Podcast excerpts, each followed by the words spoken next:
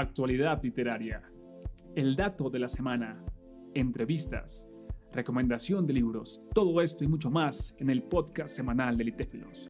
Hola, hola, los saluda Will nuevamente en un espacio de podcast de conversación conociendo a los autores y a las autoras, en este caso autoras, que integran nuestras antologías, Antología La Venganza en esta ocasión.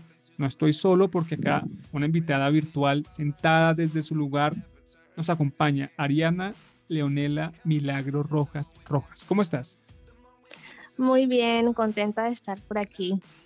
Ah, qué bien, yo también estoy contento de que nos acompañes para ir conociéndonos un poco. Cuéntanos desde qué lugar del mundo te conectas. Desde La Guaira, Venezuela.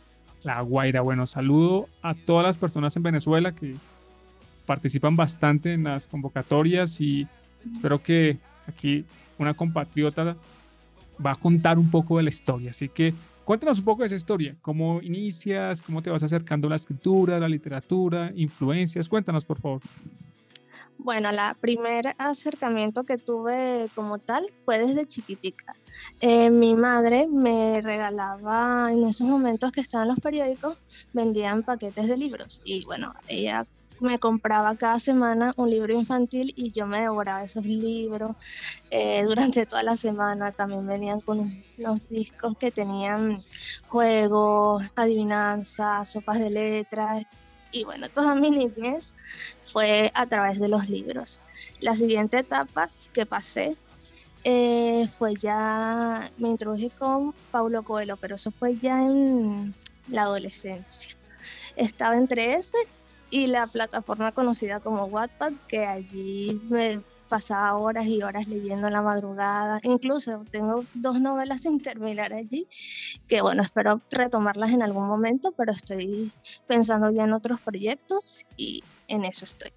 Y posteriormente, como tal, ya me introduje a la literatura como tal, fue cuando inicié mi carrera. Yo estudio letras, inicié en el 2018 y bueno, hasta los momentos voy en eso, ya en mi recta final.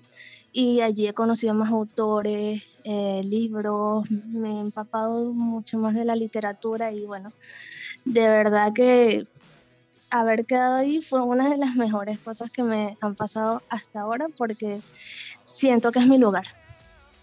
Buenísimo, tremenda, tremenda tu historia. Y tener en cuenta un poco e, el origen que parecía un acompañamiento de mamá como para que tú estuvieras ahí con los libros, para que te entretuvieras y mira, eso una semilla, una semilla que, que sigue creciendo, que sigue dando frutos. Entonces, ¿cómo, es el nombre de tu mamá? Norexa. Norexa, pues donde estés, no sé si vivas con ella, bueno, donde estés, si escuchas este podcast, pues mira, eres en parte, en parte culpable de, de esta inclinación a la literatura de tu hija. Y bueno, luego nos cuentas que ya diste más pasos, estás estudiando tu carrera.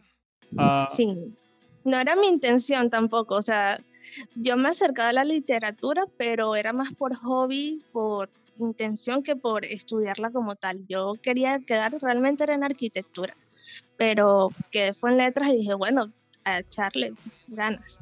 Y cuando entré me enamoré de la carrera. Buenísimo, buenísimo porque son esas vueltas del destino que como que vuelven a acomodar ese mapa personal y mira dónde estás ubicada ahora, disfrutando. Ahora puntualmente, cuéntanos un poco acerca del poema que integra eh, la antología Renacer. ¿Cómo, ¿Cómo surge? ¿Cómo lo escribes? ¿Por qué lo escribes? ¿Qué quieres transmitir? Cuéntanos, por favor. Ok, bueno, cuando vi su convocatoria por Instagram, eh, yo dije, bueno, esta es la oportunidad para ver cómo me desenvuelvo en los poemas, en la poesía. Y el tema me fue un reto, porque ese sentimiento de venganza, por lo menos hasta lo que va de mi vida, yo no lo he sentido. Entonces, quería retratar como el sentimiento de otras personas o de otro grupo. Y bueno, hasta ahora yo me he acercado más que todo al área del feminismo y el poema como tal relata eh, la venganza que siente o que quiere dar eh, una chica porque, bueno, un grupo de hombres eh, abusaron de ella y quiere como renacer, como el ave fénix, quiere salir de, la, de las llamas y bueno, tiene sed de, sangre, tiene sed de, venganza y, quiere hacerlos pagar por lo que le han hecho. Muy a lo Doña Bárbara también, cuando estaba escribiendo el poema yo me acordaba era de esa novela.